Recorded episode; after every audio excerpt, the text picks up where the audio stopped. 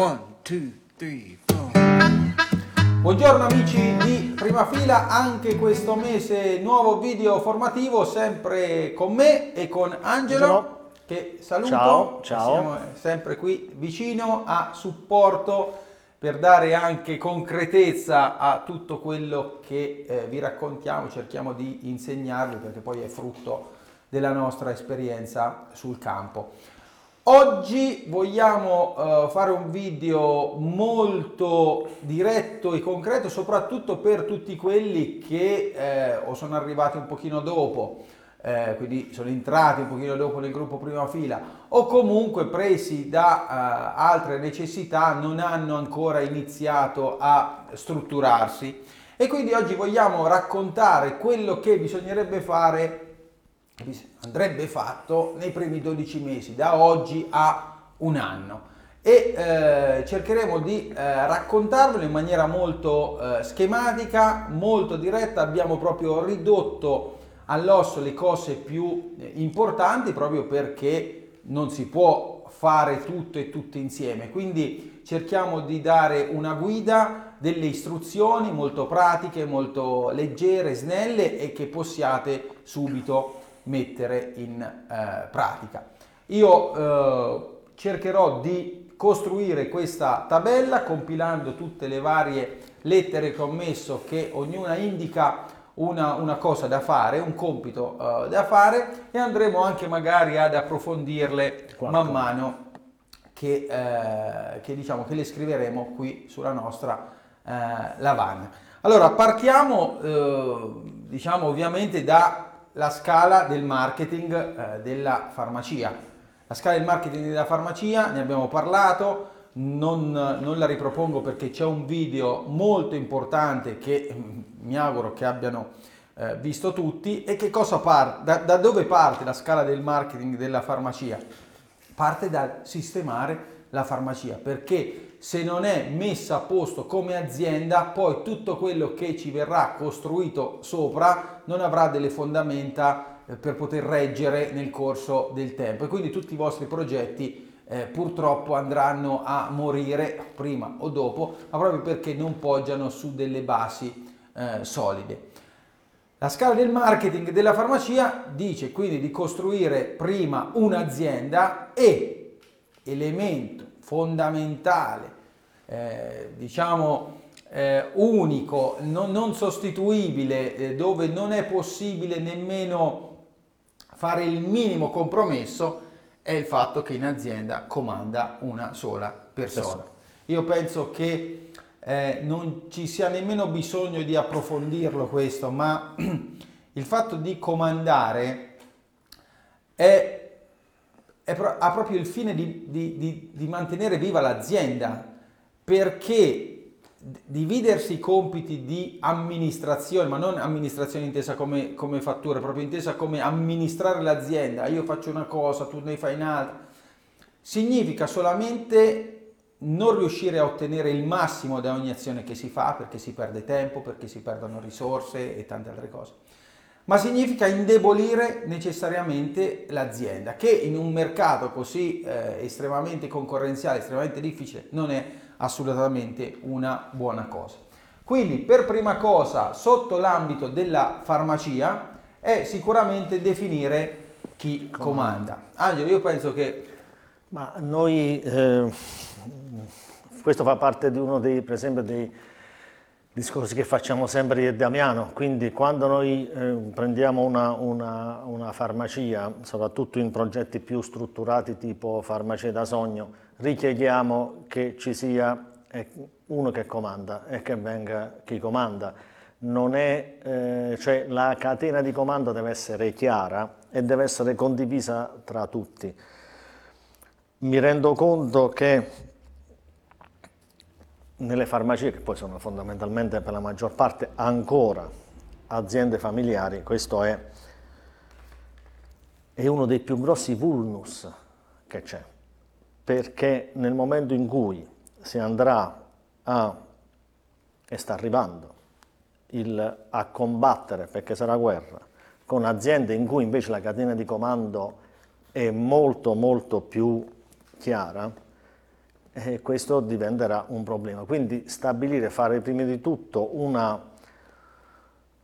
consiglio di amministrazione interno, fare un passaggio per il quale si stabilisce chi è l'amministratore delegato dell'azienda, anche all'interno della famiglia, che si assume oneri e onori, che dovrà poi, in base a un progetto condiviso, portare risultati, che presenta un business plan fatto in una certa maniera. Non è, queste cose si fanno, come diciamo sempre, si fanno di testa e non di pancia. Quindi il primo passaggio da fare è costruirsi un piano di business che funzioni, costruirsi un metodo che funzioni, dopodiché un membro della famiglia si assume l'onere soprattutto, e se riuscirà a raggiungere i risultati anche l'onore, in base a una tempistica certa e in base a dei numeri certi,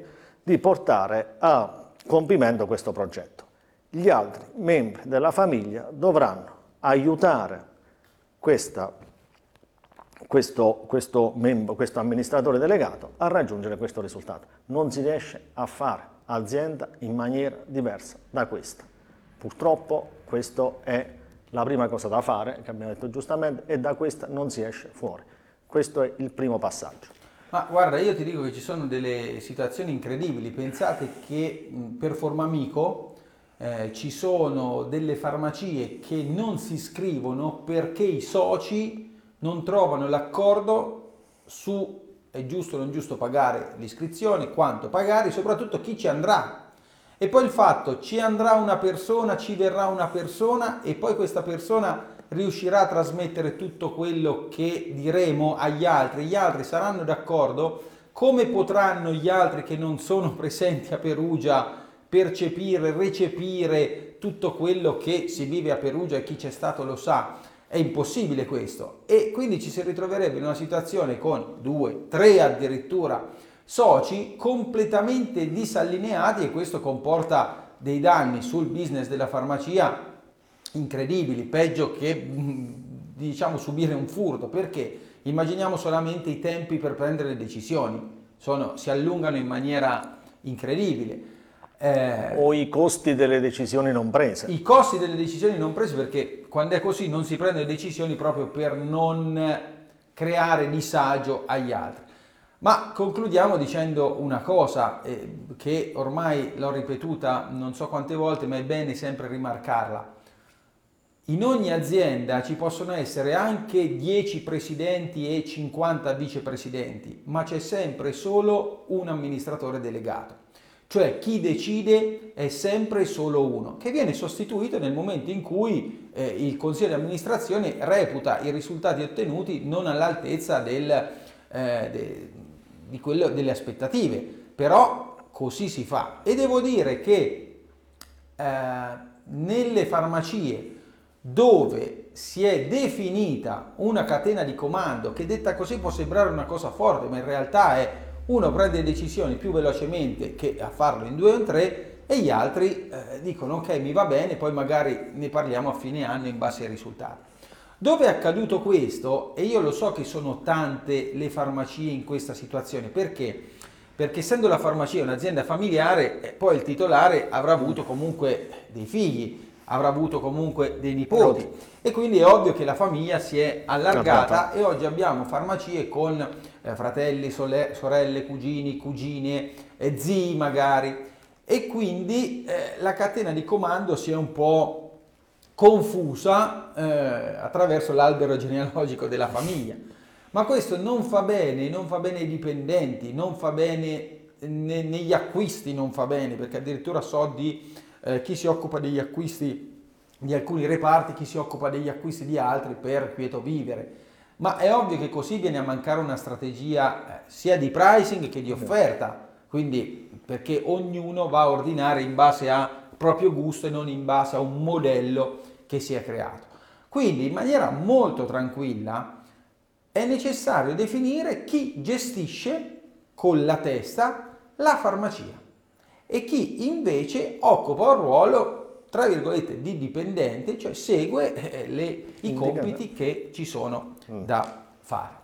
Ora, definito sull'ambito farmacia, perché ho diviso i primi 12 mesi di lavoro tra farmacia, gestione dei dipendenti e lavoro a banco.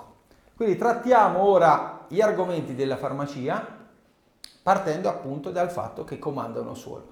Quindi se non c'è questo è già difficile mettere in pratica tutto il resto. Secondo punto. Farmacie piccole, farmacie grandi, o per un motivo o per un altro c'è una grande mancanza di tempo. Che cosa bisogna fare? Bisogna cominciare a delegare. Delegare non significa dire tu fai questo, significa far assumere una responsabilità, significa spiegare bene come si fanno le cose, dare gli strumenti per far fare bene queste cose, definire i tempi, definire i modi. Ma soprattutto, cosa delegare? Allora, io tagliamo la testa al toro e diamo un'indicazione molto diretta. Datti un valore orario, quanto vali, non so, fai il conto di quanto utile genera la tua farmacia alla fine dell'anno, dividi per le ore che lavori magari e verrà fuori un numero. Tutto quello che vale meno di quel numero lo fai fare a qualcuno. Tutto quello che vale di più di quel numero lo fai tu. Partiamo già da questa grande divisione, perché altrimenti trovo dei titolari che si ritrovano a loro volta a svolgere mansioni per le quali perdono una marea di tempo e poi non hanno tempo per dedicarsi a fare tutte le altre cose che è necessario fare per sviluppare la farmacia. Perché il lavoro che oggi fa il titolare non è di sviluppare la propria farmacia, è di mantenerla, sì. La fa sopravvivere, e in un mercato che non cresce sopravvivere significa decrescere, e da qui vediamo anche i numeri, no? delle farmacie. Invece il titolare dovrebbe essere quella persona che trova sempre nuove soluzioni, trova sempre nuove forme di business, investe tutto in ciò che genera nuove vendite, nuovi clienti o comunque nuove risorse. Per fare questo serve del tempo. Il tempo si produce perché tutti noi abbiamo lo stesso quantitativo di ore. È ovvio che se lo passiamo a telefonare all'idraulico, telefonare al tecnico della software house, cambiare il toner, rispondere alla mail di un cliente, rispondere al telefono, stare a banco tante ore, fare il magazziniere, questo lo dico anche alle farmacie più piccole che magari non hanno un magazziniere. Nel video della selezione del personale abbiamo parlato della ridondanza. Dotatevi magari di una persona anche a part-time che vi possa smaltire tutto il lavoro di gestione dei prodotti nel back office, perché così libererete tempo per voi, libererete tempo per le vostre risorse laureate in farmacia a banco. Queste faranno il lavoro che gli compete, quindi lo faranno pure meglio, invece che rompersi l'anima dietro. Ma ne dico vai. Una per tutta. Io vedo persone che chiedono 50 preventive per un acquisto di 50 euro, cioè la cosa giusta è quella che ci ha appena detto Damiano, ovvero sia, diamoci un tempo. Se il nostro tempo vale 100 euro l'ora, vuol dire che tutte le cose al di sotto dei 100 euro non stiamogli tanto a cercare. Ma una stupidaggine, insomma, anche per le multe. Anche per le multe. Anche per le multe, proprio se vi arriva una sanzione da 70 euro, 80 euro e fate ricorso, telefonate ai vigili, telefonate a quello, mandate una mail, avete già speso 200 euro. Se l'aveste pagata subito avreste speso 70 euro punto e stop, ma avreste guadagnato probabilmente 2 ore, 3 ore di tempo. Sì, ma così come, cioè, mi viene l'esempio del post su Facebook della risposta, cioè cercare di capire se era un terrapiattista o tagliamo le cose. Tagliamo le cose in base all'utilità che queste cose ci producono e concentriamoci sulle cose che ci producono più utilità. Invece, trascurando, forse non è la parola esatta, ma insomma... Anche delegando. Delegando queste cose che ci producono di meno. Noi dobbiamo assolutamente, noi titolari, liberare il nostro tempo, quindi creare una soglia oltre la quale il nostro tempo non deve essere impiegato, una soglia proprio di costo, e concentrarci sulle cose che invece incidono di più sul nostro conto economico, che sono sicuramente non quella di pagare le bollette.